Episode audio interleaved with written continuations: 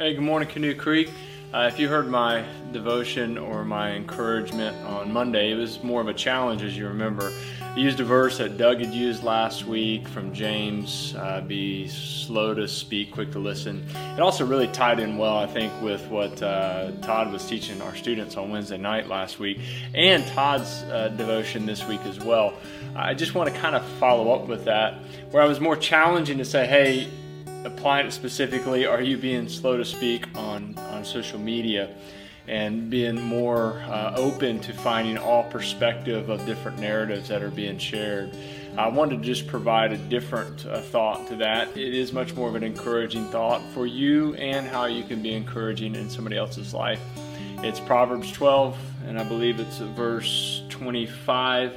It says this Anxiety weighs down the heart but a kind word cheers it up.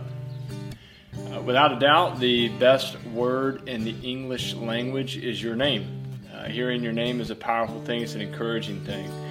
Uh, it's one of the reasons why we try hard to remember each other's names, to be able to call each other out by name, say, hey, how you doing today?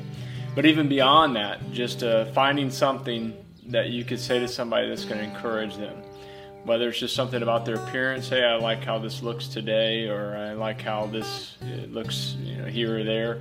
Or it's something about their character. I really like how you handled that situation. I really appreciate what you said here what you did here. I really appreciate your, example.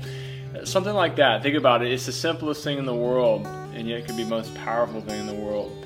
Um, and imagine what you can do today tomorrow to do that. To just simply say something that may seem you know, of little significance, but yet it can have a powerful impact on your wife, your your husband, your kids, your friends, your family, your neighbor, um, your coworker, whatever.